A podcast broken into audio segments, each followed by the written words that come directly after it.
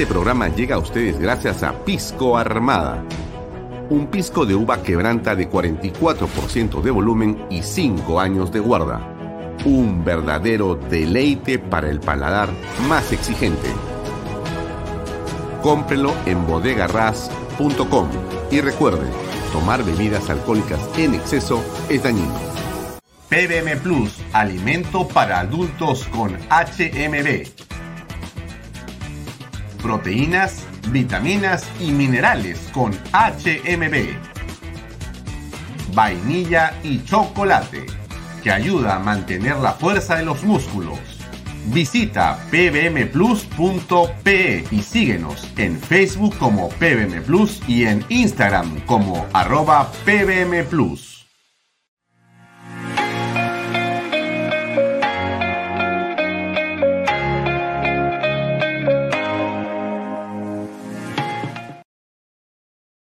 Bienvenido a la familia Sarcleti. Contamos con más de 20 años construyendo momentos especiales en más de 21 establecimientos ubicados en Lima y provincias. Tenemos la variedad de carta más grande para compartir en familia, con amigos o simplemente tomarte un tiempo para ti. ¿Estás listo para vivir la experiencia Sarcleti? Cumple el sueño de tu casa propia en las Lomas de Yura.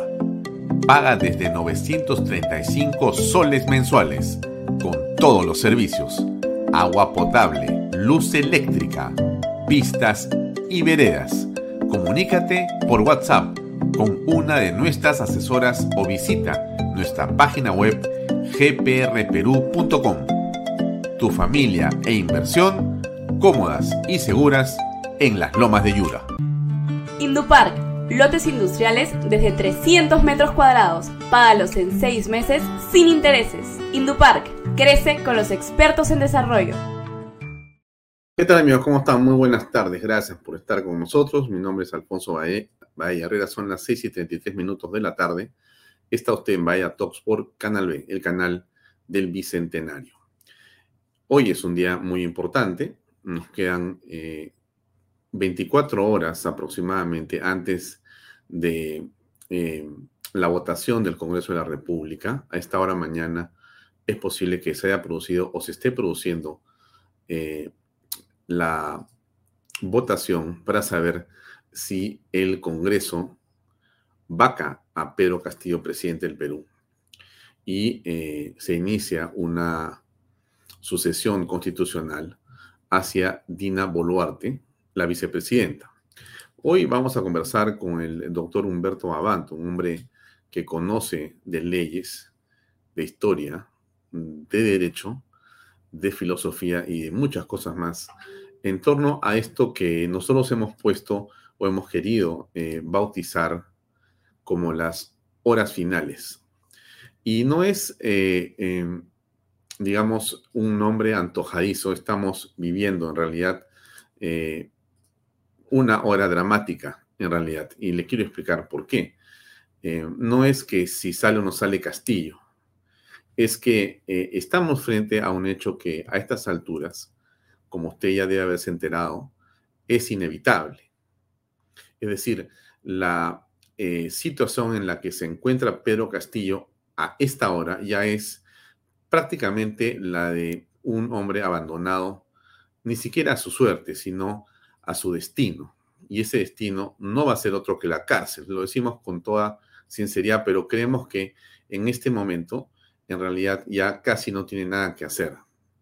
Es cierto que todavía hay una votación y que hay una influencia muy importante y a esta hora de negociaciones que se dan para que eh, Pedro Castillo se mantenga, pero eh, hay un momento en la historia de las crisis políticas en que simplemente se sueltan las amarras de la nave del destino político y ya no hay nada que hacer porque esa nave Algarete es en la que se encuentra en este momento Pedro Castillo y sus huestes, con marineros, eh, digamos, encontrados o captados eh, de última hora, eh, simplemente no tiene ni rumbo ni destino. En realidad, eso se está yendo al garete minuto a minuto. La ausencia de poder de Pedro Castillo, la eh, eh, digamos, manera clamorosa, como todas las fuerzas comienzan a abandonarlo, antes los que lo defendían, eh, antes los que supuestamente eran leales con su silencio, han comenzado a hablar. Quizá uno de los temas más delicados tenga que ver con José Luis Fernández de la Torre, que ha sido, como usted recuerda, un hombre que sirvió para la Policía Nacional, y que más bien era alguien cercano a Pedro Castillo, porque estuvo encargado de una comisaría en Cajamarca y conoció a Pedro Castillo en esas circunstancias, razón por la cual Pedro Castillo decide nombrarlo director de Inteligencia Nacional de la DINI. Pero el señor José eh, Luis Fernández de la Torre ha decidido contar y revelar cosas absolutamente delicadas pero ir un poco más allá de lo delicado para decir escabrosas, vergonzosas, y yo creo que en extremo preocupantes para el país. Eh, es evidente que, digamos, las 51 eh, carpetas fiscales, los 190 elementos de convicción, las cientos de páginas, los, digamos, testimonios que se conocen al por mayor a esta hora sobre eh, Pedro Castillo, son una parte del problema. Quizá sean eh, la manera más clara en la que estamos apreciando cómo eh, este grupo de personas llegó realmente a llenarse los bolsillos. Pero hay un asunto que es en extremo preocupante y mucho más preocupante para todos nosotros que toda esa rapiña de gente robando o jalándose los dineros del Estado. Y le quiero explicar qué es lo más grave. Lo más grave es que de las palabras de José Luis eh, Fernández de la torre se desprende un hecho en extremo grave. Y es que se ha estado colocando o se está colocando la seguridad nacional en un peligro latente, permanente e incremental. Mire lo que le quiero decir y yo le pido que usted reflexione y tome nota de lo que le quiero decir. No es solamente que Pedro Castillo como organización criminal había colocado a personas, había dispuesto que su familia se agenciara de dineros de diversas maneras. O le pido a las empresas, o le pido a empresarios, o le pido a inversionistas, o tomo del Estado, o me aprovecho de esto o lo otro. Toda esa, digamos, ratería que ya más o menos imaginamos, hemos visto, hemos escuchado y estamos cansados. Pero además de eso, lo que ha venido ocurriendo es que se ha puesto en peligro la seguridad nacional al punto que lo, eh, de alguna manera, desliza el ex director de Inteligencia Nacional, pero por supuesto, como no puede señalar más cosas, se queda ahí en puntos suspensivos. Pero es de una extrema gravedad. Una extrema gravedad. Castillo ha puesto en juego la seguridad de la nación, del Estado peruano. No solamente de su gobierno, no son este grupo de, digamos, irresponsables e incapaces o pequeños ladronzuelos, sino es algo mucho más grave. Por eso es que lo que estamos eh, apreciando, y creo que lo que viene en las siguientes horas, va a ser, y tiene que ser así, es eh, posiblemente la vacancia, pero la inmediata detención policial de los ministros de Estado y las personas principales funcionarios junto con la familia Castillo y todo ese grupo de gente que ha estado alrededor de él en los últimos posiblemente año y medio. Detenciones, encarcelamiento, porque esto no ha sido, estimados amigos, solamente un deseo de robar. Y casi le digo a estas alturas, bueno fuera, que solo hubieran sido rateros. Aquí ha habido otra intención. Y por eso es que hemos visto no solamente la salida eh, hoy día indignado de José Luis Fernández eh, de la Torre, sino la renuncia del actual director de inteligencia. El actual, el actual, el que está en este momento ha dicho, yo no voy a estar más acá y me las pico. ¡Pum! Renuncié. O sea, esto se está cayendo minuto a minuto. Más allá de si son caviares los que van a tomar el poder, esa discusión es otra discusión. No, no entremos en eso aún. Vamos a entrar después. Pero vamos al hecho de que Pedro Castillo, en realidad, eh, por la salud de la nación, por la supervivencia del Estado peruano, tiene que dejar el poder en las próximas horas. el Congreso de la República tiene en sus manos esta decisión histórica de una enorme responsabilidad. Y por eso nosotros le pusimos al título de esta conversación las horas finales. Pero son horas finales, y quiero decir bien claro, horas finales tanto del gobierno de Pedro Castillo o las horas finales de nuestra democracia si no se toman estas decisiones en las próximas horas. Y yo no tengo por qué asustarlo a usted. Porque usted no se va a asustar, pues. Los peruanos no nos asustamos. Pero sí tenemos que tener en cuenta que hay que tomar decisiones. Y yo insisto, en las próximas horas, Bacado Pedro Castillo tiene que ordenarse la detención inmediata de todas estas personas que han estado eh, conspirando, conspirando contra la nación, por lo menos 20 congresistas, por lo menos todo el gabinete, varios directores, varios viceministros, varios asesores, y por supuesto Pedro Castillo y toda su gavilla y toda su familia también tienen que ir detenidos. Bien, uh, vamos a ahora continuar con el programa. Miren, hoy día Pedro Castillo, como solamente está con la conciencia temerosa y, sucia, eh, donde ha estado presente el día de hoy, solamente ha sabido decir que él no roba. Esta es una imagen, eh, eh, un tuit de la presidencia de la República de las 12.25. Reitero que no soy corrupto porque mi nombre y el buen apellido de mis padres jamás lo mancharía. Soy un hombre de trabajo, de confianza y de consensos, aseveró el presidente Pedro Castillo. O sea, Pedro, ya fue, sinceramente, ya fue. Eso ha sido a las 12.25. A las 4 y 8 minutos, o sea, hace dos horas y media, nosotros no hemos venido a robar, no somos corruptos, somos hombres de bien, de trabajo, de consenso y de apertura. Hemos venido a limpiar el país de la podredumbre política anterior. Pedro, ¿de qué estás hablando?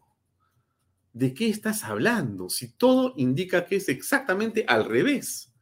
Exactamente al revés. Este es Pedro Castillo hablando hace unos minutos. Escuche usted. Especial, el Día de la Policía Nacional, invito a que dejemos los odios de lado y el enfrentamiento político que no contribuye en favor del país.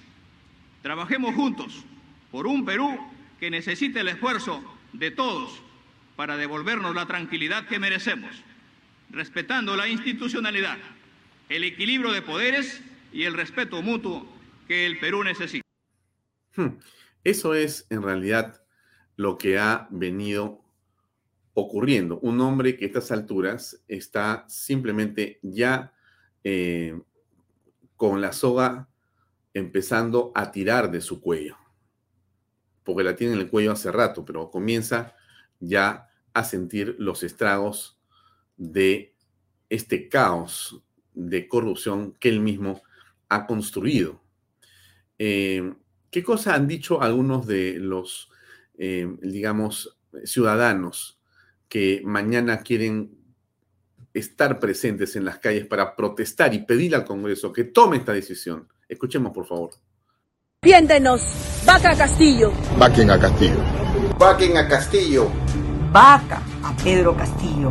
Congreso, es tu deber vacar a Castillo. Vaca Castillo. Vaca Castillo. No seas cómplice. Vaca Castillo. Vaca Castillo. Vaca Castillo. Vaca Castillo. Congreso, te exigimos vacancia Castillo. Vaca Castillo. Vaca Castillo. Vaca Castillo. No seas cómplice. Vaca Castillo. De una vez, Vaca Castillo. Vaca Castillo. Niño, vaca Castillo. Vaca Castillo ya. Vaca Castillo, es tu deber. Vaca Castillo. Vaca Castillo. Tu deber es vacar a Castillo. Vaca Castillo. Congreso, vaca Castillo. Hablo desde Trujillo. Congreso, vaca a Castillo. Vaca a Castillo. Vaquen a Castillo. Desde la ciudad del Cusco exigimos, vaquen a Castillo. Vaquen a Castillo, por favor, se lo suplicamos. Exijo al Congreso de la República la inmediata vacancia de Pedro Castillo. Creo que este es un pedido que a estas alturas casi es unánime, ¿no? Todavía hay gente que desinformada, que no eh, está comprendiendo la gravedad del momento que vivimos en el país. Pero esta coyuntura es absolutamente aterradora después de las cosas que hemos escuchado. Quiero poner algunas cosas que tenemos para compartir con ustedes el día de hoy. En primer lugar, eh, como usted sabe, eh, José Luis eh, Fernández Latorre estuvo hoy día haciendo una visita por varios medios de comunicación y señaló, después de estar en la fiscalía, que había presentado audios que nosotros tenemos ya aquí copiados para que usted escuche, están transcritos para que usted también lo pueda leer y sepa qué cosa hay ahí. Son tres minutos de audios muy importantes y están los comentarios del ex jefe del Servicio de Inteligencia Nacional. Mire, la, digamos, unidad o la jefatura o la Dirección de Inteligencia Nacional es una, digamos, institución no solamente histórica en el Perú, sino de una enorme importancia estratégica. En realidad, eh, yo le diría que en mucho el Estado peruano y la seguridad de todos nosotros dependen de muchas maneras del servicio de inteligencia. No solamente en el caso del Perú, cada país tiene un servicio de inteligencia que tiene una labor trascendental para la supervivencia de cada Estado, porque son ojos y oídos de lo que pasa para poder justamente darle la información a quien dirige la nación o a quienes son los jerarcas de la nación para poder cuidar de precisamente todos los elementos que conforman un Estado, ¿no es cierto? Es el territorio, es las Fuerzas Armadas, son los ciudadanos, es la ley. El Estado es eso, ¿no es cierto? Usted sabe eso porque usted conoce, sigue nuestro programa y usted sabe que el Estado tiene esas, digamos, particularidades, esos componentes, ¿no es cierto? Para que el Estado esté protegido, necesitamos un servicio de inteligencia probo, eficiente. Y es muy, pero muy delicado lo que se sabe y lo que se conoce. Porque no solamente eh, el servicio de inteligencia tiene que ver con temas relacionados a, digamos, los seis, ocho o diez peligros o enemigos que tiene claramente definidos un servicio de inteligencia. Las mafias, la corrupción, el narcotráfico, pero también están enemigos externos, subversivos, de otra índole, que pretenden justamente hacerle un daño a nuestro país. Esto es mucho de lo que ha estado ocurriendo y que, claro, eh, Fernández de la Torre no puede revelar porque tiene un juramento y sin duda, si él dice una palabra, va preso inmediatamente. Pero eso es lo que ha estado aquí ocurriendo como un elemento claro de desestabilización de nuestra patria a manos de Pedro Castillo. ¿Qué cosa dijo el ex director del Servicio de Inteligencia. Escuchemos, por favor. Voy a ponerle un par de segmentos de la larga entrevista que dado en varios medios el día de hoy. ¿Conocimiento el presidente Castillo? Totalmente, totalmente. Yo le digo, señor presidente, usted ha mandado a su sobrino, a Roosevelt, a pedir dinero. Me ha pedido 100 mil soles para esto y medio millón para esto. Yo no tengo dinero, le digo, yo no manejo el dinero. Muy interesante. Lo que dice aquí José Fernández La Torre es que el presidente le manda una nota y le dice, atiéndalo a Ruth del Oblitas. Ruth del Oblitas aparece en la oficina del señor José Fernández de la Torre con dos personas más. Una es el señor Sánchez Sánchez, el hombre de Zarratea, y otra persona más.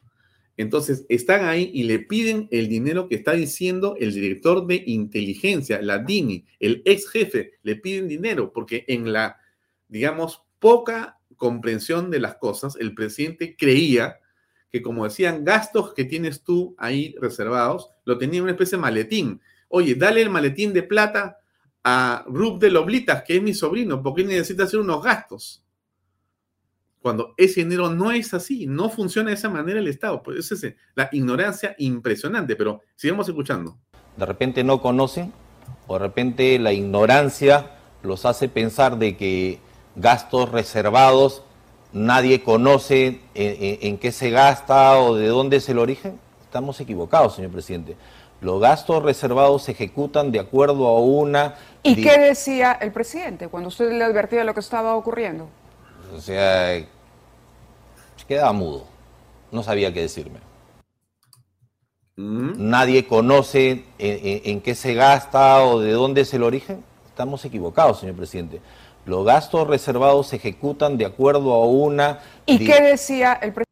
Miren, el presidente mandaba a Rubel a pedirle plata, 100 mil soles supuestamente para pagar un reportaje en un medio local que iba a salir en contra de Pedro Castillo y que según lo que decía Rudel tenía que pagarle para que el periodista no lo publicara. Tema número uno. Tema número dos. Necesitaba 500 mil dólares para poder participar eh, a través de una asesoría de un ruso que iba a conseguir 20 o 30 millones de donación y para que se produzca esa donación necesitaba medio millón de dólares. Ya, usted se está imaginando, ¿no es cierto? Eh, si estas personas han estado en conversaciones con personas de otro país, de nacionalidad rusa o cubana, y han puesto en jaque la seguridad nacional, dejando o dando información para supuestamente recibir donaciones de millones de dólares a cambio nadie sabe de qué, se imagina, si eso no es traición a la patria, ya no sé qué es traición a la patria. ¿Qué más dijo el señor eh, José Fernández Latorre. Escuchemos. Estamos medio millón de dólares. O sea, ¿este está loco o qué tiene en la cabeza? Para contratar un asesor de procedencia rusa con conocimiento en inteligencia que le iba a gestionar una donación de 30 millones de dólares.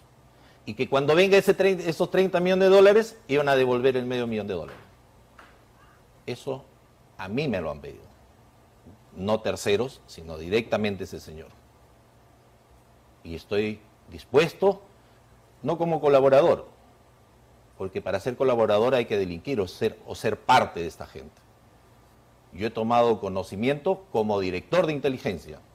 Y quienes conocemos de inteligencia sabemos que en el mundo tomamos conocimiento de ciertos hechos, pero por la condición en el cargo tenemos que tener mesura. Pero de estos hechos y otros que amenazaban la seguridad nacional, se le ha dado a conocer al presidente y oportunamente a las entidades que corresponden informar de acuerdo a ley. Bien, ahí hay varias cosas que tenemos que decir, ¿no? Porque el señor eh, José Fernández Latorre ha estado durante muchos meses en silencio. Él habla ahora, después que fue detenido. Y todos los demás y todo lo demás del tiempo que estuvo en silencio sirviendo a Pedro Castillo, sabiendo que existía un peligro. Entonces, entonces hemos estado o estamos expuestos como nación. Yo espero que usted entienda la gravedad de lo que estamos diciendo no es un asunto de que si me robas un millón o dos millones, no es que si la empresa te da plata y tú le pasas congresista, ni siquiera eso es importante. Mire usted, la gravedad de lo que dice este hombre no es, el punto no está si han robado al Estado, el punto está que están colocando la seguridad nacional en peligro porque son unos irresponsables que solamente piensan en el dinero, no les importa la patria y se ponen en manos, vaya a saberlos de qué tipo de mafias o gángster cubanos o rusos o de donde sea, con qué intenciones, con qué intenciones, y para eso querían utilizar el servicio de inteligencia y los fondos nacionales. ¿En qué cabeza de una persona puede caber una cosa así, una barbaridad de esa naturaleza? Solamente tienes que ser ya ni siquiera un irresponsable. Ni siquiera eres un irresponsable. Es un demente y no saben que los gastos reservados de la Dirección de Inteligencia Nacional no son reservados porque los tiene el señor director, insisto, en una bolsa debajo de su escritorio o su colchón. Hay que ser un ignorante para pensar eso. Cada dinero del Estado que se mueve en inteligencia, además, es controlado por la Contraloría General de la República.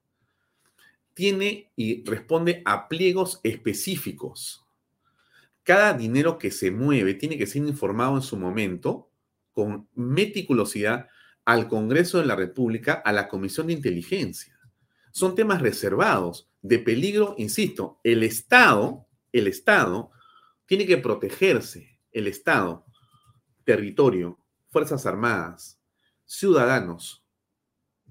Eso es el Estado. El Estado se protege con su de inteligencia y eso ha sido puesto de una manera absolutamente irresponsable y sigue estando en peligro en las manos de Pedro Castillo en este momento, porque sigue nombrando gente que está absolutamente fuera de la realidad y nadie sabe con qué intereses, que no son nacionales, que no son patrióticos, que no son los nuestros ni los de usted, sino vaya a saber Dios de qué rusos, cubanos o de qué tipo. Entonces, la votación de mañana, por eso tiene tanta importancia. Regreso al título de esta conversación con el eh, doctor Humberto Morales, Humberto Abanto, perdón. Son las horas finales. ¿De qué, amigos?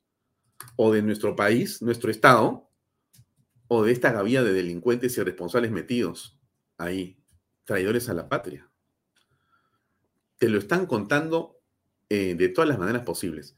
El señor em, José Fernández de la Torre ha estado hoy día en la fiscalía, entregó unos audios. Yo quiero ponerles a ustedes la edición que ha hecho Alfonso Vallamato en relación a este tema. Dura tres minutos y están las transcripciones en color amarillo, habla Pedro Camacho, en color blanco habla él. Y ahí está el audio. Escuchen ustedes y lean para que se den cuenta lo que conversaban ellos y escuchen sobre todo el último minuto de los tres minutos, donde comienzan a haber temas realmente importantes. Acá. Canal B Noticias. Le van a poner a Julio Palomino. ¿Palomino qué? Julio Palomino, el chato que trabajó como ya, leído conmigo. ¿Te acuerdas que vino un palomino, no palomino manchego, sino otro palomino que era que iba de Bruno en la casa de, de, de, de Silvia? No Es su pate Bruno. Ese huevón estado lleno de Bruno, ese huevón lo tiene a los sobrinos. Ese palomino lo tiene al... Ese palomino. Mimito. Verástegui, el decano. Dani, que tú sabes que Dani es un funcionario retirado. Ustedes no le hecho seguimiento ese de los sobrinos. No. Dani. Palomino, Dani. Y. ¿Cómo se llama este abogado de mierda? Y a un huevón de Chiclayo. Son los que la han estado moviendo. ¿A quién? A Fred. No, Fray. No lo está moviendo Carrasco y Ese es el turno, fue de Carrasco. que Dimitri también está con Carrasco. Dimitri está con Carrasco chero. pues. Y ese día se lo canté al tío. pues. El ministerio. Mire, ¿por qué? Por esto, por esto, por esta, eh, a la organización. Presidente de la República. Dimitri, es ministro. Carrasco, es ministro. Chero, ministro. Bajo ellos, Verástegui, el transportador. Verástegui es el... El decano, jefe de decano. ¿Acá ha sido? No, ¿Cuándo está? en el Ministerio Interior, con Con... Dimitri. Y ahora está, ahora está en tránsito callado. Ah, él es el transportador. El transportador. Dani, mayor retirado, que usted lo conoce. ¿Quién, quién Dani? Dani, el- no sé cómo se llama, el Bajur, algo así, que yo tuve una reunión con ellos. No lo conozco. Escúchate, lo. Julio Palomino. Y el otro huevón que es extrayano, que es el que lo ha tenido en su casa, Liz, en Jaén. Y de Jaén lo movió a tal sitio. Todo esto, que te estoy diciendo, lo tengo grabadito y repartido, le dije. Yo soy leal, pero huevón no soy. No sacamos presidente porque usted es un huevón. Porque usted sabe que ese huevón de, de, el de vivienda está robando como mierda. El nuevo transporte está robando como mierda. Su sobrino. Ese de vivienda hay bastante derroche sobre él. Él y el, ¿cómo se llama ese pata que lo paran sacando? Marufo. Marufo. Mira, Y le dice el otro, su sobrino. Se levantan las patas, esos son los huevones. Pero gracias a Dios, presidente, que yo no recibí un puto sol.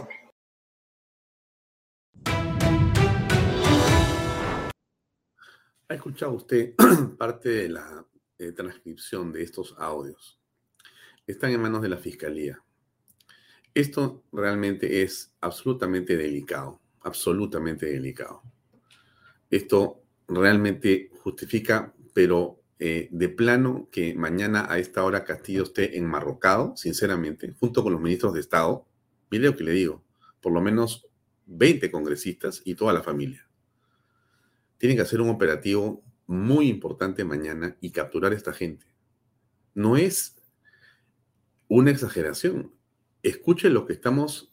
Mañana va a ir Salatiel Marrufo el hombre al que se refieren acá y que estaba como asesor en el Ministerio de Vivienda, mañana va a estar él en el Congreso de la República para contar qué fue de esos famosos 4 millones de esta empresa constructora de vivienda social que ha dicho y señalado que en realidad le pedían dinero, 4 millones.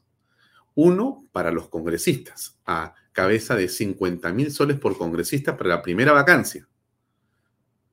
¿Mm? Pero mañana Salatiel Marrufo va a estar en el Congreso de la República en la mañana. A las 2 de la tarde tiene que estar Castillo ahí para hablar si es que va. Yo creo que no va a ir. Ni tampoco su abogado. Puestos son, o sea, no les interesa el tema. Están esperando algo que usted tiene que tener en cuenta. ¿Qué cosa es? Es el salvavidas internacional. Están esperando lo que ha dicho AMLO de México, el presidente mexicano, lo que ha dicho Boris y lo que dice Petro de Colombia, vienen el 14 a Lima a hacer una conferencia de tontería y media para ganar otra vez tiempo. Cada minuto, cada hora que se quedan en el, en el gobierno, estas personas son un peligro para todos nosotros. No es un asunto de ideología, estimados amigos. Es un asunto de ladrones. Es un asunto de corruptos entendamos el tema, no tiene que ver en esto nada la ideología, es básicamente una gavilla de delincuentes. Eh, ¿Qué cosa ha dicho el abogado de Saratiel Marrufo ayer en un programa de Canal N relación a lo que va a ser la declaratoria o lo que va a ser el testimonio de esta persona en las próximas horas? Escuchemos, por favor. Por las razones propias que me, me exige el deber profesional. Entiendo, solo le pido que me pueda responder si es que la ruta de ese dinero llega hasta el presidente de la República? Mira, esa es una pregunta muy, muy complicada y te lo, te, lo, te lo pido por favor que tengas la paciencia porque mi patrocinado lo va a aclarar a la brevedad posible si es el día de mañana o pasado. Y reitero que se cita a mi patrocinado al Parlamento para que él pueda decir dónde llegó ese dinero.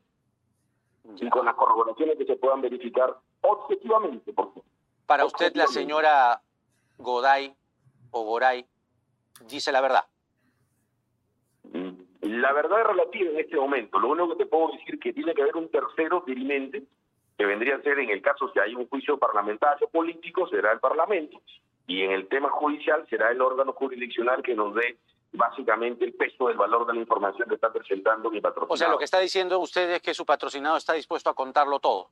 En efecto, así es y lo quiere contar ante el Congreso.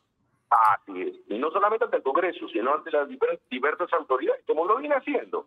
Y vamos a entender, Jaime, que con la declaración de mi patrocinado no solamente vamos a verificar el origen del dinero, sino también el destino. ¿El destino o los destinos? Lo, bueno, diríamos, me corrijo, los, los destinos de todo ese dinero que se ha podido eh, presentar en su momento oportuno.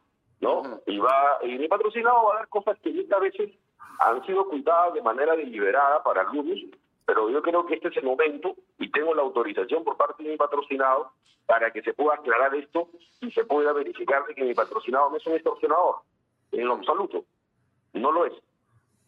De acuerdo. Entonces, eh, ¿es colaborador eficaz entonces eh, o aspirante a colaborador eficaz el señor Marrufo?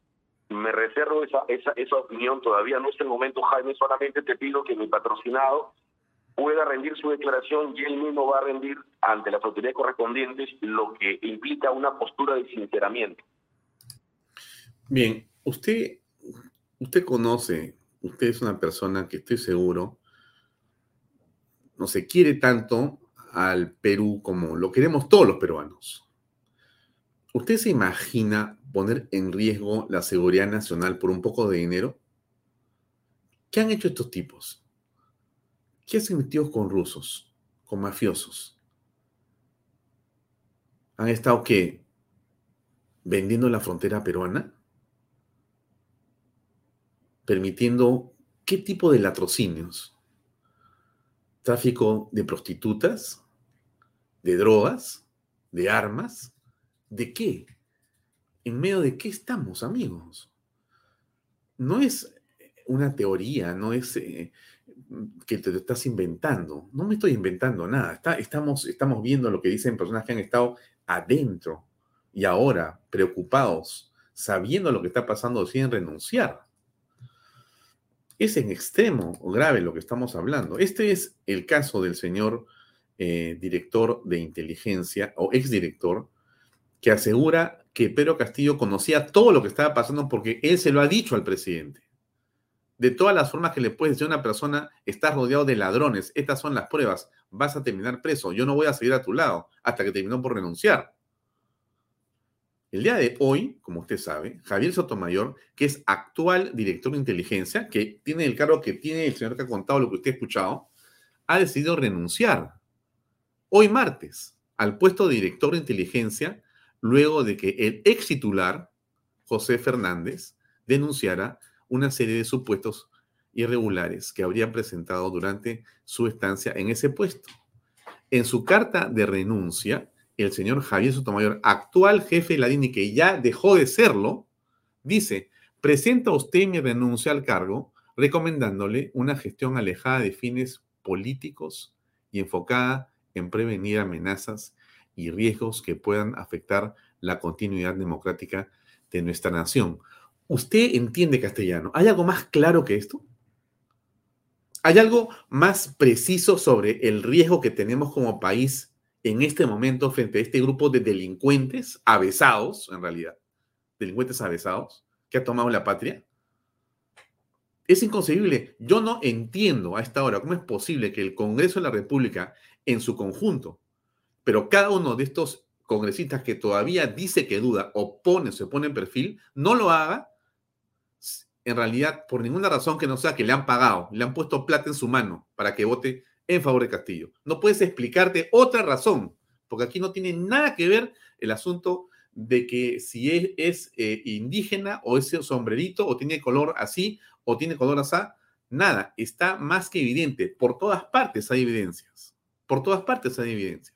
Entonces yo le pregunto a usted, si dice Salatiel Marrufo que hubo un millón de soles, o, se dice que hubo un millón de soles o 50 mil soles para que no se vaya el presidente en la primera oportunidad, la segunda, ¿cuánto hubo? ¿100 mil?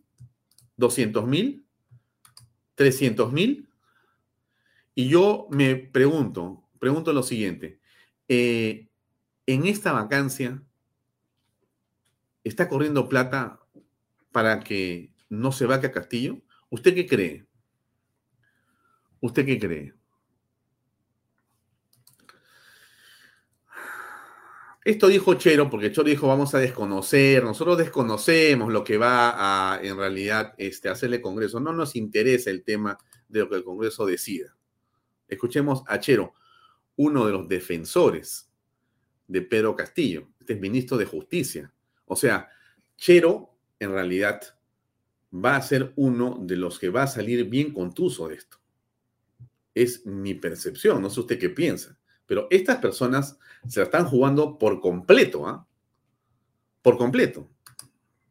Sobre escenarios inciertos futuros que no se han dado, es decir, todavía no se ha producido el debate de la vacancia y todavía no se sabe si alcanzarán los 87 votos. Y lo que yo he señalado es que de producirse este hecho, el presidente de la República tiene reservado todas las vías, tanto constitucional a través del Tribunal Constitucional o la vía supranacional a través de la Comisión Interamericana de Derechos Humanos. Eso es lo que he señalado. No se ha señalado aquí en lo absoluto de subvertir el orden constitucional. Aquí no se ha señalado al día siguiente significaría que el Congreso de la República ha tomado una decisión y que el presidente de la República tendrá que hacer el ejercicio de sus derechos fundamentales por las vías constitucionales y supranacionales que le corresponden. Eso es lo que corresponde en un Estado de Derecho.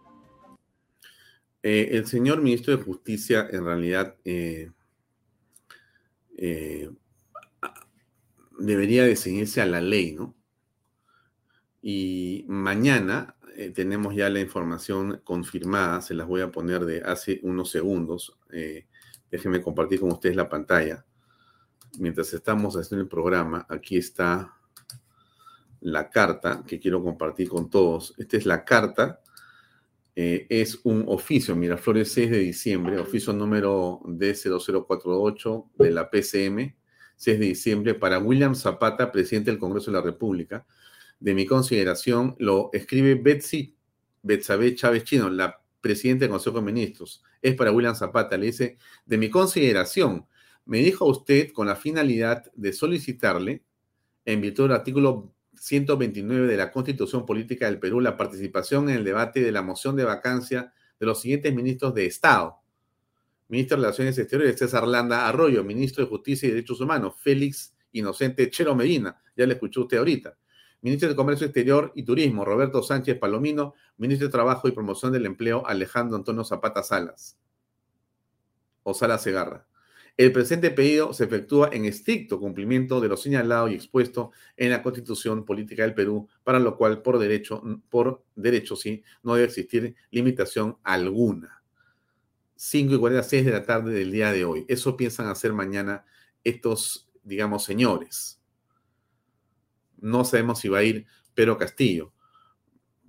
¿Qué cosa dice Salas al respecto de lo que está pasando? ¿no? El otro defensor oficioso de Pedro Castillo u oficial de Pedro Castillo. De sus carteras, estos señores, por supuesto, cero, ¿no? O sea, sus carteras están siendo, han sido abandonadas por completo. Solamente tienen tiempo para hacer esto, defender todas estas barbaridades que escuchamos de Pedro Castillo. ¿Qué dice Salas? Tenemos formación en leyes, sabemos que lo único que ha dicho es que existen otras instancias a las cuales se puede recurrir. ¿no es cierto? Pero lo que yo te puedo decir es que ahorita no hablemos de supuestos. O sea, qué medidas serían ellos, ministro? No, te, tienes el Tribunal Constitucional, tienes la Corte Interamericana de Derechos Humanos, hay otras instancias a las cuales, por supuesto, tenemos Estas medidas serían inconstitucionales. No, no se trata de, no se trata de desconocer, nadie ha dicho desconocimiento. La independencia de poderes siempre se va a respetar, pero no hablemos de desconocimientos porque eso nunca se ha dicho. Creo, yo creo que el ministro nunca ha dicho ello. Ahora, lo que yo te puedo, lo que yo te puedo decir es que no juguemos a las cartas, o sea, no juguemos a los adivinos. Dejemos que se presente el día miércoles y sobre la base de ello veamos qué sucede y veamos qué acciones se toman. Y lo que ha dicho, sobre lo que ha dicho la, la, empresaria Sada Goray, eh, que, que, no es, que no es eh, para nada no grave, ¿no? Porque ha dicho una entrega de 4 millones de soles, inclusive solicitado por el presidente. Es versión, es correcto, es versión de una persona, pero a eso genera ruido, ¿no? A eso genera ruido y lo estás manifestando bien. La primera moción de la primera moción de vacancia la primera moción de vacancia fue en virtud a los dichos de la señora Carerín López. ¿Qué pasaron con esos dichos? ¿Dónde están las pruebas? La segunda moción de vacancia por los dichos del señor Villaverde. ¿Dónde están esas pruebas? Ahora, la tercera moción de vacancia, empiezan a salir los dichos de otra persona, una señora Goray. Bueno, eso es lo que dice el defensor oficioso de Pedro Castillo, el ministro Salas, ¿no? Que funge de hombre de, eh, digamos, constitucionalista, penalista, asesor, en fin, todo lo que usted se imagina y ve. Eh, en realidad, eh, lo que entendemos es que la primera vacancia hubo un millón de soles para repartir en los congresistas por lo menos. En esa lógica, la segunda costó más. Y como están las cosas, esta tercera debe haber costado también, o debe estar costando. Pero hay un momento en el cual ya no se puede. Es decir, no puedes continuar jalando la pita porque ya no da. Y esto, a estas alturas, claramente estamos simplemente frente a hechos que parecen eh, en realidad eh, imposibles de negar. En el otro extremo está Dina Boluarte. En el otro extremo está Dina Boluarte. Pero Castillo tiene mañana que, a través de los cuatro ministros que dice que van a ir a defenderlo, y yo creo que él no va a aparecer, pero ni siquiera en foto por el Congreso de la República. Porque qué increíble, yo no he visto una persona, eh, no he visto un presidente así, ni, ni, el, ni el, digamos, más feroz dictador eh, que sea en realidad, en realidad tampoco valiente. ¿no? Lo digo exactamente como lo pienso. ¿eh? La forma en que rehuye permanentemente cualquier tipo de precisión es increíble la de este señor Pedro Castillo. Pero entonces ahora va a mandar a cuatro defensores, que son defensores de lo que usted ha visto ahora. Esos audios que usted ha escuchado, todo este latrocinio que vemos, bueno, de eso van a defender mañana cuatro ministros de Estado a Pedro Castillo. Un tema inédito e insólito, ¿no es cierto? Eh, pero, insisto, está la señora Boluarte al otro lado, Dina Ercilia Boluarte. Es posible que mañana vaquen a Castillo me imagino que Dina Boluarte ya está gobernando a estas alturas. y ya está disponiendo lo que va a ocurrir mañana, porque la sucesión constitucional tiene que darse. Y la eh, Carta Magna dice que cuando no está el presidente, en su reemplazo está la vicepresidenta que asume las funciones, pero en este caso, si se baja el presidente, la que asume la presidencia de la República, absolutamente constitucionalmente es Dina Boluarte, que sería mañana la presidenta del Perú. Eso es, nos guste o no nos guste. Eso es con caviares o sin caviares. Pero es indudable que la señora Dina Ercila Boluarte tiene en este momento a un aliado que es central en todo esto y que es Vladimir Cerrón, creo yo. O sea, yo creo que esos eh, congresistas que en algún momento fueron leales a Pedro Castillo son ahora leales a Dina Ercilia. Y ahí es donde se voltea la torta. Y yo creo que mañana podrían hasta sobrar votos. Hasta sobrar votos. Cualquier, digamos, eh, pronóstico es absolutamente reservado. Porque puede ser que mañana no se diga 70 votos o puede ser que se diga 110. Así es la cosa. Y cualquiera que diga, pero tú dijiste, se va a equivocar. Yo no quiero decir que yo aseguro, no aseguro nada. Porque aquí hay intereses de muchas cosas que se cruzan. Pero lo que sí me queda claro es que eh, Vladimir Cerrón está más cerca de Dina obviamente, que de Pedro Castillo. Y esos congresistas encuentran en Dina un espacio más conveniente que con Pedro Castillo. ¿Bajo qué argumento? ¿Bajo qué razones? ¿Bajo qué conveniencias? Eso no lo sabemos todavía. Pero eso es lo que se ve ahora. Dina Ercilia, usted la conoce perfectamente. Yo le voy a poner un extracto de un par de minutos antes de conversar con nuestro invitado que ya está con nosotros. Pero solamente para que no se olvide de quién es, ¿no? Porque no comencemos a pensar o a creer que ha bajado una especie de mago con una solución a los problemas del Perú, y menos que la señora Dina Ercilia, si mañana termina siendo presidenta del Perú después de este accidentado gobierno al que ella ha contribuido a crear y a construir, ¿no es cierto? Vaya a pensar de aparecerse como si fuera una especie de salvadora. Acá la tienen cantando. Y hermanos, de esta hermosa tierra huanca. Antes de empezar mis palabras, yo quiero rendir homenaje a esta tierra huanca con una canción y espero cantarla con ustedes que dice, la vida es una falsía, el mundo es ancho y ajeno,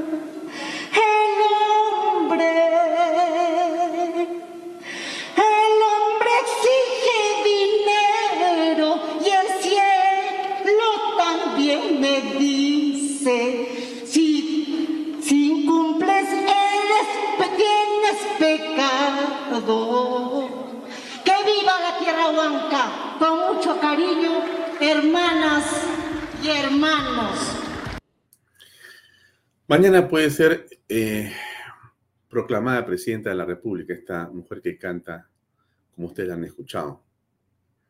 Muchas cosas todavía por resolver con la señora Boluarte, muchas cosas. Pero todo, como dicen los hombres con más experiencia, todo a su tiempo. Todo a su tiempo.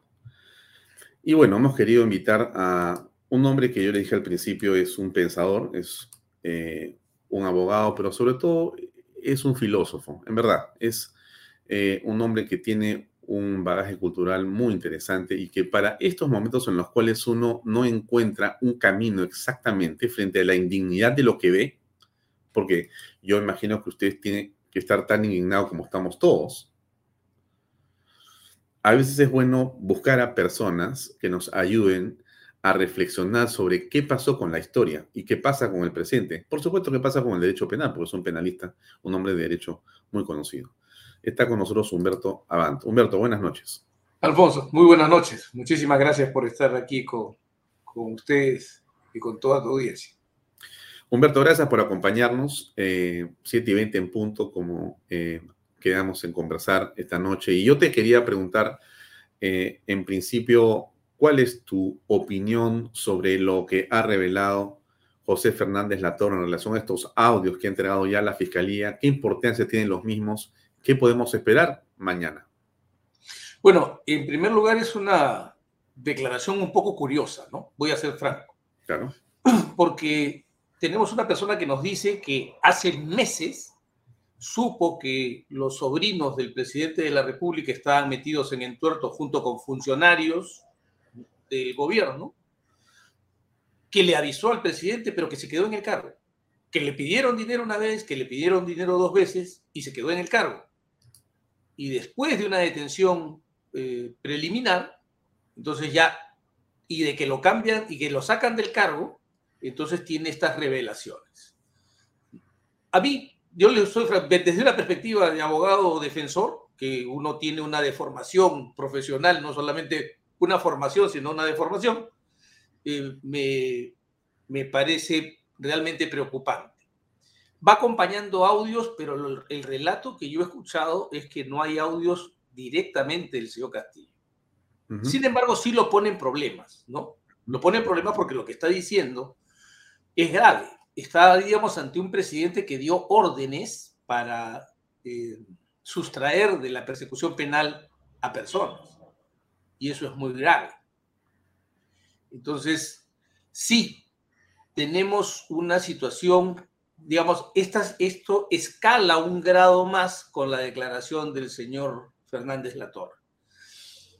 ¿Cuán, digamos, cuán escoltado viene esto de medios de prueba? Eso hay que verlo. Pero eh, que nos, mete en un, en un espacio mucho más complicado, sin ninguna duda. Es decir, eh, esto que ha dicho o revelado hoy día el señor eh, Fernández Latorre aboga en contra del presidente y en favor de la vacancia. ¿Te parece que eso es, va en esa dirección? Es sin ninguna duda el hecho de tener un...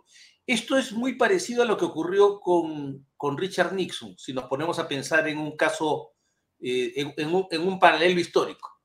Richard Nixon es exigido, digamos, se produce el caso Watergate, eh, la Suprema Corte, el juez comienza a presionarlo para que entregue las grabaciones, se niega a entregarlas, estas grabaciones revelarían, según se suponía, una trama en la cual él participa para encubrir a los que habían ingresado al edificio Watergate, ¿no?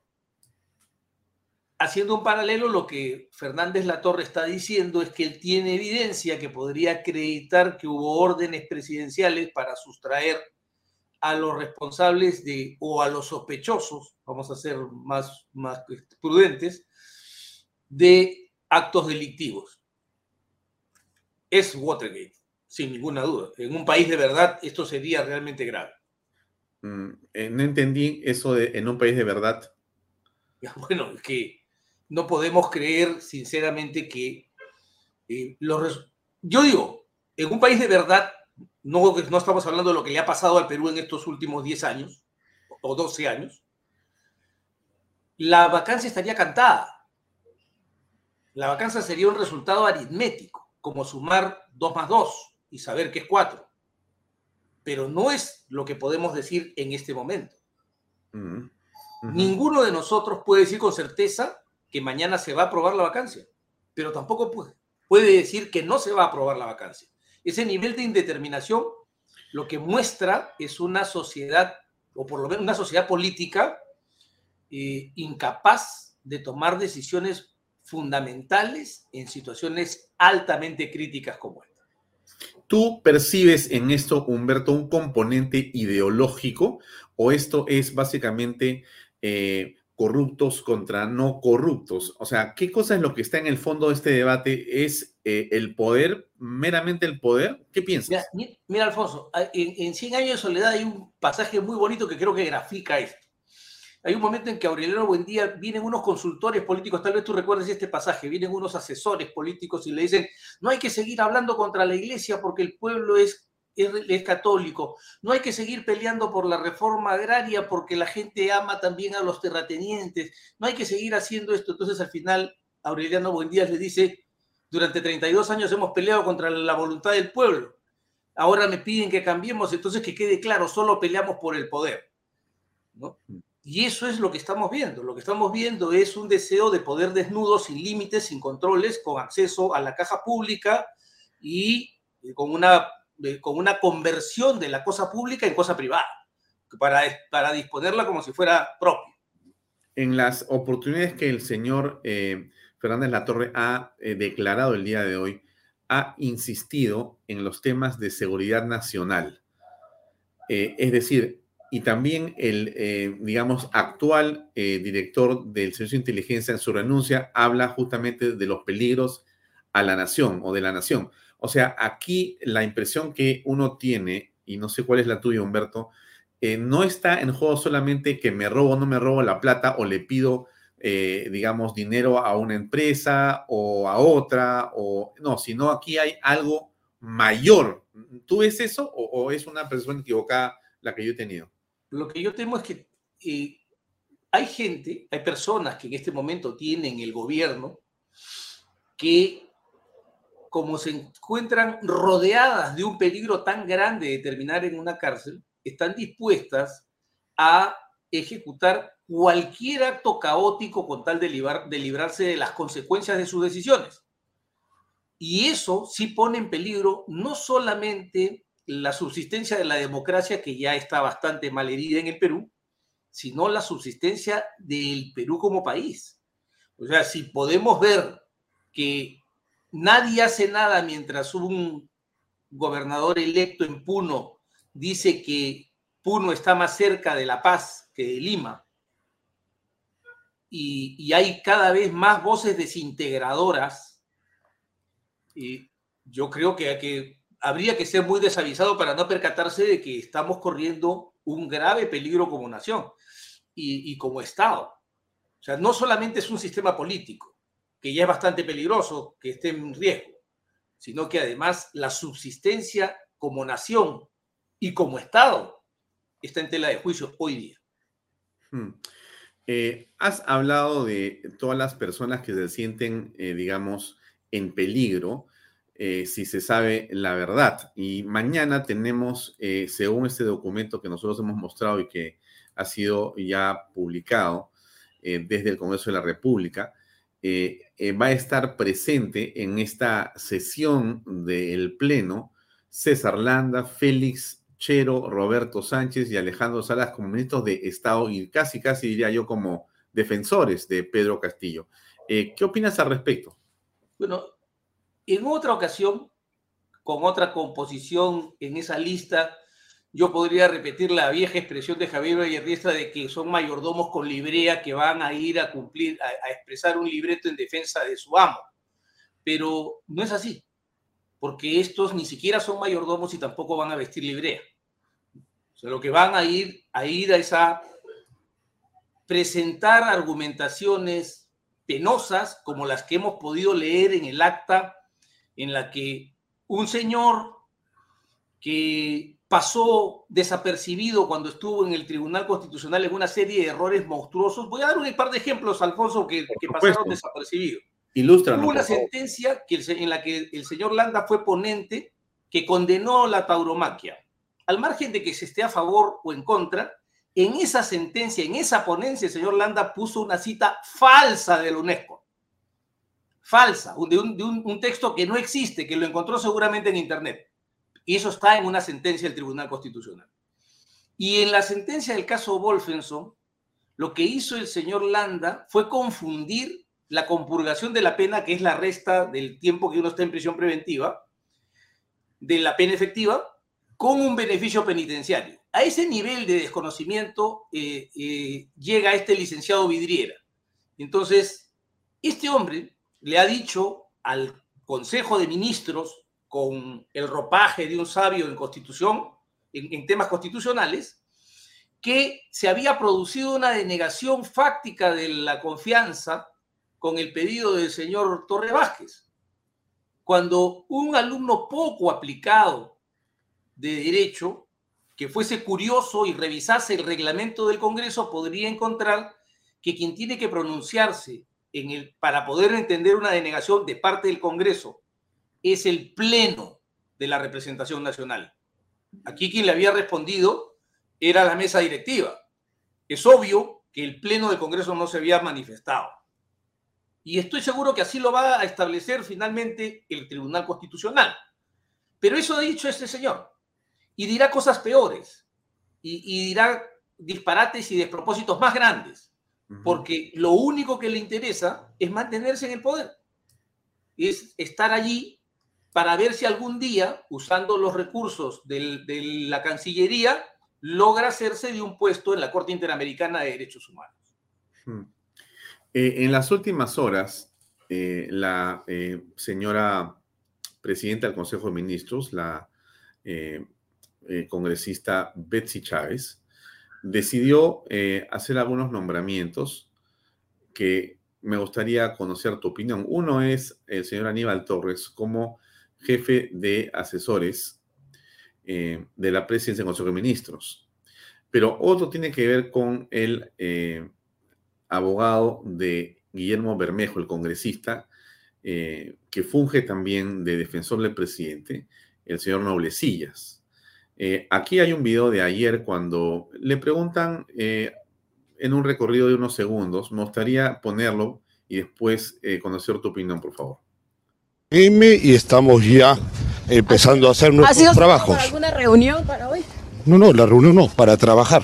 Para trabajar ya en el despacho del viceministerio. ¿Qué opinas sobre los planes de un posible cierre del Congreso? No, no voy a opinar en estos momentos nada. Hay muchos que hacer y muchos que trabajar. Pero no, no hay algún tipo de planes para cerrar el Congreso. El plan, pregúntales a aquellos que hacen planificaciones. Nosotros trabajamos en base a la democracia, en base a nuestro mandato que viene por el pueblo. Gracias, gracias.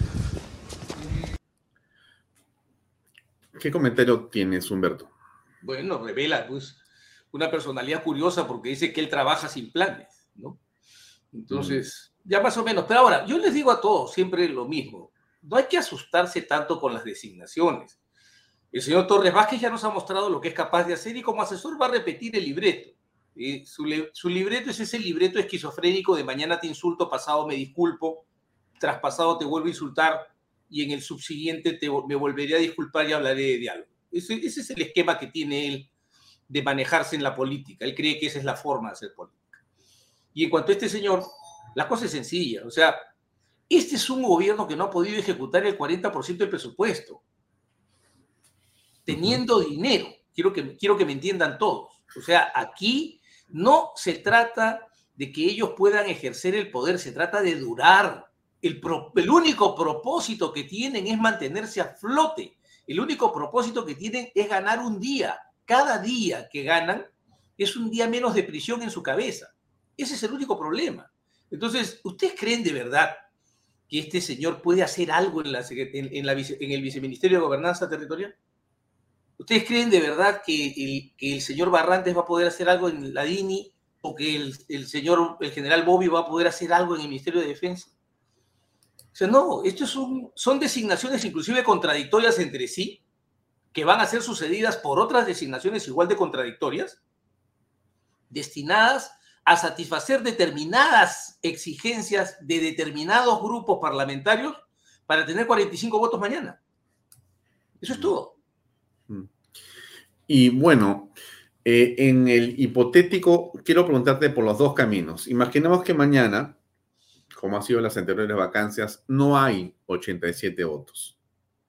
Y el presidente queda realmente santificado, ¿o no? ¿Cómo lo ves tú?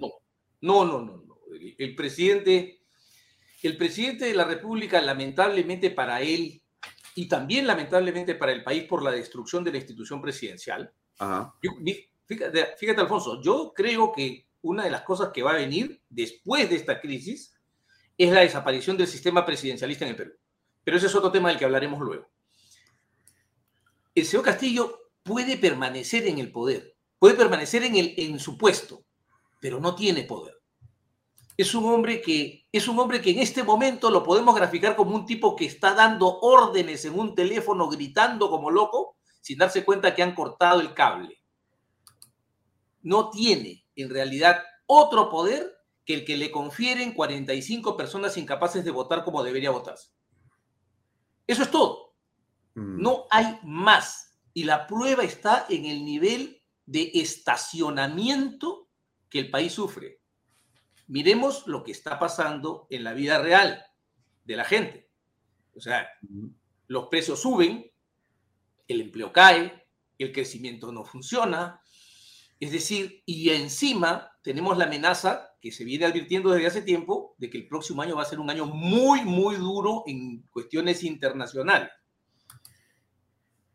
Mm. Eso hace absolutamente inútil la, la permanencia de señor Castillo. Mm. Ahora, eh, me hacen una pregunta desde eh, Canadá eh, para que te la traslade a ti. Me preguntan si cada ministro puede presentar una cautelar contra la vacancia, cada uno en defensa de su ministerio. ¿Es posible esto? No. No, no, es que ese es el problema pues que tenemos unos ministros de justicia que son curiosos, ¿no? Porque son ministros de justicia que no conocen el derecho. El único que tendría la posibilidad de plantear una acción de amparo es el señor Castillo si es que sintiese que su derecho constitucional al debido proceso ha sido violado. Pero los demás no, ¿por qué? Porque las entidades públicas y los funcionarios públicos como funcionarios no tienen derechos fundamentales, tienen atribuciones, tienen competencias. Y el amparo lo que defiende son derechos fundamentales, no competencias, no atribuciones. Cuando a esta gente sale y dice eso, es como cuando los otros aliados del gobierno dicen, invocan el, derecho a la insurgencia, sin darse cuenta de que el, derecho a la insurgencia es el derecho a no obedecer a un gobierno usurpador. ¿Se dan cuenta? O sea, se disparan a los pies. Ellos son así, ellos son así, ellos dicen estas cosas porque no saben qué decir. Bueno, hay un este, camino que es el camino de la no vacancia mañana. No se vaca Castillo, hay una una debilitación, hay un, hay un problema de, eh, digamos, falta de, no sé cómo llamarle, no sé si la palabra es legitimidad, pero ya la erosión del gobierno es tremenda, pero así y todo continúa avanzando y como tú decías al principio, cada minuto lo justifica en el oxígeno que necesita el gobierno. El día 14 viene Petro de Colombia, viene Boris de Chile y viene AMLO de México. Todo un grupo de ahora, estas alturas, eh, digamos, miembros de un pensamiento político bien, pero bien especial, que vienen a salvar a Pedro Castillo y a ganar más tiempo. ¿Cómo ves tú esa coyuntura? A ver, es un hombre que está arrinconado en su propio país. Hablo es un hombre cuestionado en México de manera muy profunda con unas marchas poderosísimas que lo hicieron frenar en su propósito de destruir el Instituto Electoral mexicano. Y Petro no ha podido llevar adelante ninguna de sus promesas más eh, duras y radicales en el curso de la campaña. Van a venir aquí a hacer un show, pero eso es todo. O sea, lo que nosotros en el Perú tenemos que aprender es a diferenciar los, el sonido de las explosiones. Una cosa, una cosa es un fuego artificial y otra cosa es un cañonazo. Lo que nos están presentando es pura pirotecnia. Al final, esa suma de tres fracasados, ¿qué va a hacer? ¿Qué va a resolver? ¿Qué, qué, salvación le puede ofrecer al, señor Castillo? Porque hay que recordar una cosa. Si la, si la vacancia fracasa, que es posible que ocurra, porque la venalidad política es ley hoy día, lamentablemente. Lo que no se puede perder de vista es que el paso siguiente es la, la suspensión. Y la suspensión no necesita 87 votos. Ya, pero antes de pasar a ese tema, me, encantó la mención sobre los tres fracasados. Eh, tres fracasados que han ganado sus procesos electorales. Sí, claro, pero, ah, pero ¿qué han obtenido? O sea, a ver, vamos en términos reales. ¿Qué cambio ha experimentado México bajo las lógicas del pensamiento de, López Obrador? Un cambio que, digamos, es sensible. Es, miren, ¿qué tal cambio? Que se parece a Cuba se parece a, Nicaragua. ¿Ha pasado eso? No. ¿En Chile ha pasado eso? No, el señor Boris fue arrasado en las urnas con, su, con el proyecto de constitución que él mismo patrocinaba. Y el, y, el señor Petro está paralizado porque no tiene control del Parlamento y no puede dar ninguna medida radical. Lo único que hace es andar dando discursos. Que además son bastante malos, dicho sea de paso. Mm. Entonces, o sea, claro, ganan elecciones, ganan elecciones. Pero el problema no es ganar elecciones. Esto es como ir con, esto es lo que se decía cuando uno ingresaba a la universidad en los tiempos, eh, cuando yo era muchacho, que es entrar a la universidad es relativamente fácil, permanecer en ella es lo difícil. Entonces, igual aquí, ganar una elección en, hoy día, lamentablemente, en los pueblos de Cretinoamérica no es difícil, pero mantenerse allí y, la, y sacar adelante un proyecto, eso es lo difícil. Y eso es lo que no pueden hacer estos hombres. Hmm. Ahora, eh, insisto en la pregunta, porque nos la hace Delia Esther Velasco Marticorena, ¿qué puede pasar después de Castillo no es vacado? Lo que viene, en mi opinión, es todavía la discusión pendiente de la suspensión, que eh, tiene dos autores. Eh, uno es Ernesto Álvarez Miranda, que yo vi un artículo brillante de él ya hace buen tiempo en el diario Expreso, y otro es un compañero mío, Juan, Juan, Juan Mejía, seminario. Los dos casi simultáneamente lanzaron la idea de la, de, la suspensión. Revisé y efectivamente tenían razón los dos. El, el 113.2 de la Constitución define lo que es la incapacidad presidencial y dice que la incapacidad puede ser moral o física. Y el 114.1, que habla de la suspensión, establece la posibilidad de una suspensión por incapacidad temporal, sin distinguir entre moral y física.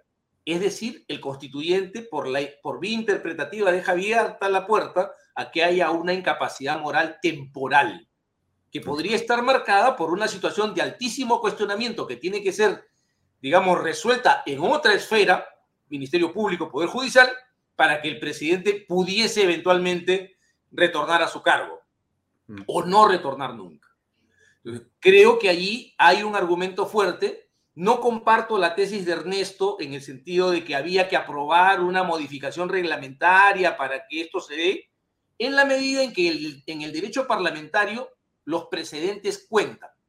Y en el derecho parlamentario peruano, el 30 de noviembre de 2019, se estableció el precedente de la suspensión de, del entonces encargado de las funciones presidenciales, Martín Vizcarra, pero que no tuvo efecto por una cuestión de hecho. Ojo, yo quiero explicarles aquí que en el derecho hay dos, conceptos distintos, validez y eficacia.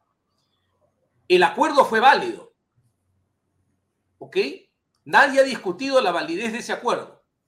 Lo que no pasó es que no fue eficaz porque el señor Vizcarra hizo que los empleados del, del, diario oficial del peruano no publicaran la resolución legislativa. Así es. Pero el procedimiento ya se ejecutó. Entonces el Congreso tranquilamente podría invocar el precedente parlamentario del 30 de noviembre de 2019. Del 30, entonces, del 30 de septiembre de 2019. así es. Y llevar adelante la suspensión. Se ha preferido una vía más segura, menos cuestionable, eh, que en mi opinión no es así, eh, y hacer la modificación reglamentaria. Bueno, habrá que ver que se surta ese procedimiento y enfrentarán el tema de la suspensión. En mi opinión, quien debería haber pedido la suspensión del presidente es la fiscal de la Nación, que está, desde mi punto de vista, absolutamente legitimada para pararse ante el Pleno del Congreso y decirle, señores, yo les pido que suspendan al presidente porque esto es muy grave. Y mientras esto no se resuelva, la lesión que su presencia causa a los valores de la democracia peruana es muy alta. Entonces, entreguenlo a un poder judicial prístino, incuestionable. Fíjense, fíjate, Alfonso, pasa una cuestión muy importante. El la, Corte Suprema le ha dado la razón al presidente en parte en su reclamo a su procesamiento. Ha dicho que sí puede ser sometido a diligencias preliminares de investigación, pero que no se puede formalizar la investigación contra él porque habría que acusarlo y el 117 no lo permite. O sea, lo que no puede decir el señor Castillo es que no, no tiene un poder judicial capaz de pronunciarse de manera justa y equilibrada. Entonces, yo creo que la señora Benavides pierde tiempo y nos hace perder el tiempo a todos cuando no toma la decisión de ejercer la potestad legítima que tiene de concurrir ante el Pleno del Congreso y solicitar la suspensión del presidente de la República con motivos fundados como los que nos ha mostrado. Em, me parece muy interesante lo que dices pero hablemos de la segunda opción, que es que sí se vaca Pedro Castillo. Eh, en ese hipotético caso se produce los 87 votos o más. ¿Qué, qué, va a ocurrir exactamente? ¿Cómo funciona el derecho penal o constitucional en ese momento? ¿Qué, qué imagen vamos a ver? Si puedes un poco darnos tu impresión, por favor. Hemos, hemos, escuchado tesis contradictorias, como siempre, en, en, el, en el Ejecutivo, ¿no? Primero es, vamos a poner una medida cautelar, no vamos a aceptar, después sí vamos a aceptar porque las reglas de la democracia pero que igual agotaremos los recursos. Bueno, lo primero que, hay que, quedar, que tiene que quedar claro es que si se acuerda la vacancia, hay un principio básico, que es el principio de la conservación de los actos. Los actos son válidos mientras una autoridad jurisdiccional no los declare nulos. O sea, surtirá efecto. El surtir efecto supone que el señor Castillo, como hizo el, el, el encargado de las funciones presidenciales Vizcarra, tendrá que salir por la puerta de desamparados para irse a su casa. A ver, a ver, regresemos otra vez. 87 eh, votos o 90, se vacó el presidente. En ese momento, Pedro Castillo ya no es presidente o va a En ese momento ya, ya, no, ya no está ya no tiene, ya no ejerce más la función presidencial. Al día siguiente se publicará la, la, resolución legislativa. ¿Y los ministros de Estado? Ya no son, eh, quedan ahí transitoriamente. encargados. Quedan transitoriamente por, por, por la prohibición de, abandonar el vacío, porque el derecho, la política, como la física, tienen un horror vacuo y tienen un horror al vacío. estarán ahí hasta que llegue la señora Boluarte, Dios me libre, y, y designe sus nuevos ministros. Ya, entonces, mientras eso ocurre, insisto otra vez, mañana se vaca Castillo en el hipotético imposible para mí, pero en fin, imaginemos que se ocurre, que ocurre ese milagro y Castillo deja de ser. En ese momento se acabó, ya no es presidente, en el acto, que se produce la votación. En ese momento veremos, yo quiero que todos recordemos lo que pasó el 9 de noviembre del 2020. Con Vizcarra, Vizcarra se fue caminando y dejó Palacio. Así es, salió primero con su cara de contristado, y dijo que penita que lo votaran, pero se fue. Se fue y salió por la puerta de desamparados como se van los jubilados y nadie lo extrañó. ¿no? Entonces, igual aquí, eso es lo que va a ocurrir. Lo que va a ocurrir es lo que ya vimos, el procedimiento ya se conoce, ya se practicó. Ahora, estas, estas personas van a proceder de esa manera. Esa es la parte que a mí no me queda muy clara. ¿Van a tratar de fomentar una algarada? Van a tratar de fomentar una algarada. Pero, escuchemos a Chero, por favor, porque Chero es un maestro para dar vueltas a las cosas. A ver, ahí va a ver que, a ver, escucha, por favor. Sí. Sobre escenarios inciertos futuros que no se han dado, es decir, todavía no se ha producido el debate de la vacancia y todavía no se sabe si alcanzarán los 87 votos. Y lo que yo he señalado es que de producirse este hecho, el presidente de la República tiene reservado todas las vías, tanto constitucional a través del Tribunal Constitucional o la vía supranacional a través de la Comisión Interamericana de Derechos Humanos. Eso es lo que he señalado. No se ha señalado aquí en lo absoluto de subvertir el orden constitucional. Aquí no se ha señalado al día siguiente significaría que el Congreso de la República ha tomado una decisión y que el presidente de la República tendrá que hacer el ejercicio de sus derechos fundamentales por las vías constitucionales y supranacionales que le corresponden. Eso es lo que corresponde en un Estado de Derecho. Es claro que no van a reconocer la votación, van a apelar y por lo tanto el presidente sigue sentado ahí hasta que se resuelva la apelación. No, es que no existe apelación. Ahí vamos a poner las cosas. Por eso yo quería aclarar. Ah, y, estaba aclarando el, eso. El, doctor Chero, ministro de Justicia, dice otra cosa. No, pues, pero a ver, el doctor Chero dice varias cosas que no son muy exactas. Para empezar, está diciéndonos algo, reconociendo lo que yo está, lo que, lo que le corregí desde el primer momento y es que aquí el único que puede reclamar es Pedro Castillo, pero reclama como un particular frente a una decisión del Estado. Es decir, salvo que viniese una medida cautelar, él está fuera. Eso es uno. Y una medida cautelar en el amparo no se produce en cinco minutos. Eso es un primer punto que hay que tener claro. Un segundo punto es que el señor Chero, con el conocimiento que, que, que lo caracteriza, nos dice que está expedita la vía de la Comisión Interamericana. No es verdad. La vía del, Sistema Interamericano de Protección de Derechos Humanos solamente queda expedita cuando la vía nacional No ha funcionado. Entonces, primero tiene que transitar la vía nacional. Y recién puede ir al, sistema interamericano porque el sistema interamericano es lo que se llama un sistema subsidiario. Subsidia las deficiencias del sistema estatal nacional. Eso no es verdad. Claro, eso se le debe haber vendido a Landa, que cree que su amiga Yulisa Mantilla puede sacarle una medida eh, provisional en la Comisión Interamericana. Eso. yo creo, eso yo creo. Por ahí viene la jugada. Maestro. Pero, pero tienen un problema. Las medidas de la Comisión Interamericana no tienen la fuerza obligatoria de la Corte. Tendrían que ir la Comisión a la Corte a pedir algo. Pero para ir a la Corte tendría que haber una demanda y para que se plantee una demanda tiene que haber habido un procedimiento que es bastante lato. Entonces, no es tan sencillo como, como el señor Landa vende las cosas al señor Chero, que claro, Chero se las va a comprar porque Chero es Chero, pues, ¿no? Ya. Entonces, vamos a avanzar. Nos quedan nueve minutos. Precisamente lo siguiente, desde tu punto de vista de óptica. Se produce la vacancia de Pedro Castillo eh, en esta metáfora de conversación o en la práctica sin metáfora, el presidente sale por los amparados y terminó, se irá a su casa. Eh, los delitos, eh, no entiendo, la fiscalía en este momento ya no es presidente, ya no tiene inmunidad, no sé qué pasa, ¿lo tiene que detener al presidente? no, todavía no, se va a su casa, ya se verá. Ese es otro capítulo. No, pero sí pasa algo, y es que el Congreso ya no tiene freno para tramitar la, la denuncia constitucional.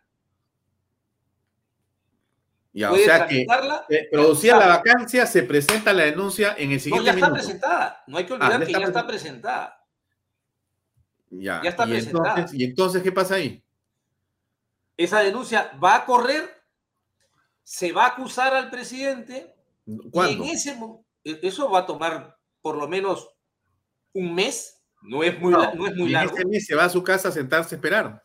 Se tendrá que sentar a esperar y verá cuán distinta es la vida desde, desde Tacabamba. Pero no hay, no hay detención provisional, prisión preventiva para él. Él no se salva de, él, él se salva de todo. Es, es un nivel es que no puede haber detención preliminar porque para que haya detención preliminar sería, tendría que ser posible que dentro de los 10 días la Fiscalía de la Nación pueda formalizar la acusación, la, formalizar la investigación preparatoria.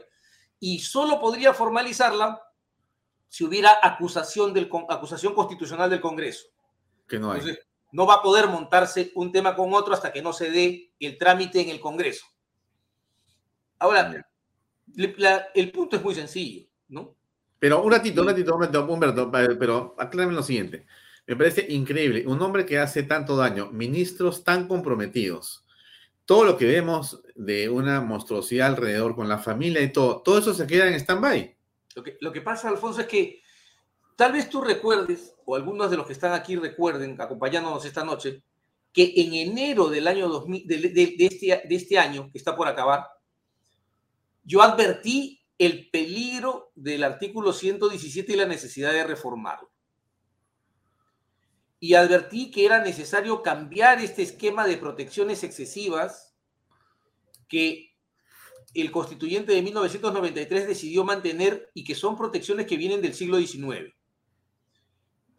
No se quiso escuchar, no se quiso hacer caso, porque en el fondo, vamos a decir las cosas claramente, Alfonso, en el sector político no se quiere cambiar esto porque todos piensan que podrían estar en la misma situación en algún instante y obviamente no quieren verse tan apretados. Esa es la verdad. Dejemos de engañarnos. Hablemos las cosas como son. Ese es el punto. Ya, Estas son las reglas con las que jugamos. no nos gusta cómo se mueve el alfil, pero esas son las reglas del ajedrez. Quisiéramos que se mueva como el caballo. De acuerdo. Este, lo que se ocurre inmediatamente es que Dina Boluarte se pone la banda presidencial. Y es, como, es jefe supremo de las Fuerzas Armadas y de las Fuerzas Policiales. Por lo tanto, tiene, si es que hubiera una resistencia, ella tiene la potestad de dar la orden para desalojar el palacio y, aprender a los que indebidamente están allí. O sea, ahora la que manda es ella. Así es. Va a ser muy interesante estar mañana. Es un día histórico, ¿no? Sea lo que sea que pase, es un día histórico para todos. Bueno, yo en verdad lo que, lo que sí quiero advertir es que la señora Boluarte viene, trae detrás de sí el peligro que para mí es más grave o tan grave como el que estamos viviendo, Ajá, que es que el. Perú retorne a la normalidad. Y entiendo por normalidad lo que hemos vivido en los últimos 12 años.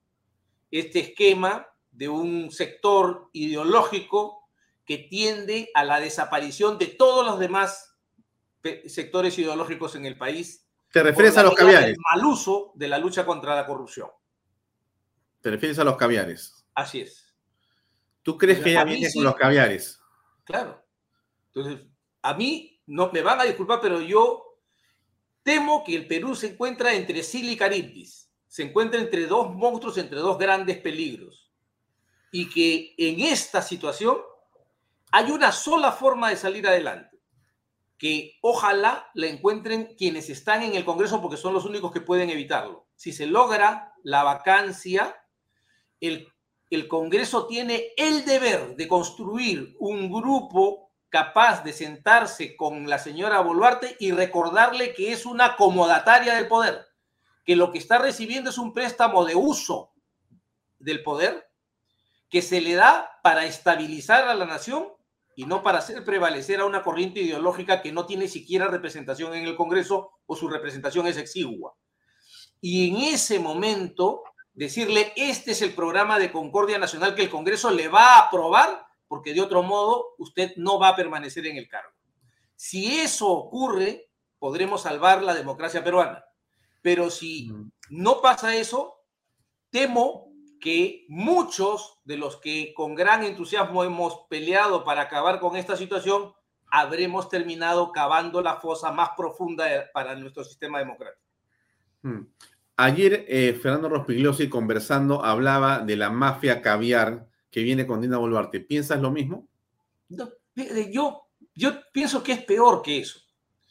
Yo he vivido, y del Perú vivió, eh, los juicios de Moscú restablecidos en el, entre los años 2017, 18 y 19 en el Perú, donde todo opositor, todo disidente, todo crítico era sometido al rigor de una prisión, a la destrucción del sistema político nos costó la muerte de Alan García, la prisión de Keiko Fujimori, tres veces ingresó a una cárcel y la, la prisión de Castañeda, la prisión de, de Luna, en fin, la prisión de todo el mundo. ¿No?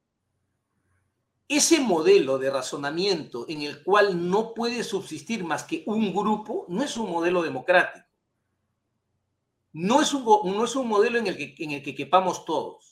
La única forma de construir una democracia es construir un sistema en el que quepamos todos, quepan todas las opiniones y finalmente el pueblo soberano decida, pero decide transitoriamente. Cuando se establece un grupo ideológico o político que decide eliminar a los demás, lo que afronta una sociedad es el totalitarismo, es decir, la llegada de la noche en una sociedad. Entonces, es muy importante tener presente eso y es muy importante que los miembros del Congreso sepan, repito, la necesidad, sepan de la necesidad de recordarle a la señora Boluarte que, recuerden esta expresión, que es una acomodataria del poder. En el, en el, derecho existe un contrato que se llama el, comodato, el, comodato, el préstamo de uso. Se le está prestando el poder. Ella no es titular de un poder. Y aquí quería aclarar algo antes de ir. La señora Boluarte no va a ser presidente de la República. Como ¿No? el señor, como el señor, como el señor Sagasti no fue presidente de la República y como el señor Vizcarra tampoco lo fue. En el artículo 115 de la Constitución queda claro que solo es presidente de la República el elegido por el voto popular. Cuando éste queda inhabilitado de manera definitiva, los vicepresidentes o el presidente del Congreso asumen sus funciones. Así ha puesto el constituyente. Es decir, no asumen el cargo. Hay que recordar que hay una diferencia entre cargo y funciones. Uh -huh. Lo único que asumen son las funciones. Entonces, lo que va a hacer la señora Boluarte es una encargada de las funciones presidenciales como lo fueron los anteriores, el señor Sagasti y el otro. Muy bien, Humberto, como siempre, un gusto muy grande, pero muy grande que nos hayas acompañado. Este, vamos a vernos personalmente para poder prolongar esta conversación, esta clase tu día que siempre es tan agradable. Te agradezco mucho por tu tiempo, por compartir con nosotros los amigos de Vaya Tos y Canal B tus impresiones. Esperamos lo mejor mañana para el país. Un gran abrazo. Gracias a ti, Alfonso, y gracias a todos por su paciencia. Un gran abrazo. Buenas noches. Gracias por acompañarnos. Bien, amigos, era el doctor Humberto Abanto que tuvo la gentileza de acompañarnos. Gracias a ustedes por estar con nosotros. Mañana es un día muy complejo. Veremos de estar eh, atentos todos. Mañana hay que estar eh, con una enorme dosis de fe en el Perú. Creo que esa es la mejor manera de querer nuestra patria. Vamos a ver y a a Dios, en verdad, que mañana nos acompañe a todos para que los congresistas y el Perú puedan pasar esta crisis. Gracias por acompañarnos. Mañana nos vemos, como siempre, a las seis y media en punto. Permiso. Buenas noches. Este programa llega a ustedes gracias a Pisco Armada un pisco de uva quebranta de 44% de volumen y 5 años de guarda. Un verdadero deleite para el paladar más exigente. Cómprelo en bodegarras.com y recuerde, tomar bebidas alcohólicas en exceso es dañino. PBM Plus, alimento para adultos con HMB. Proteínas vitaminas y minerales con HMB. Vainilla y chocolate, que ayuda a mantener la fuerza de los músculos. Visita pbmplus.pe y síguenos en Facebook como PBM Plus y en Instagram como arroba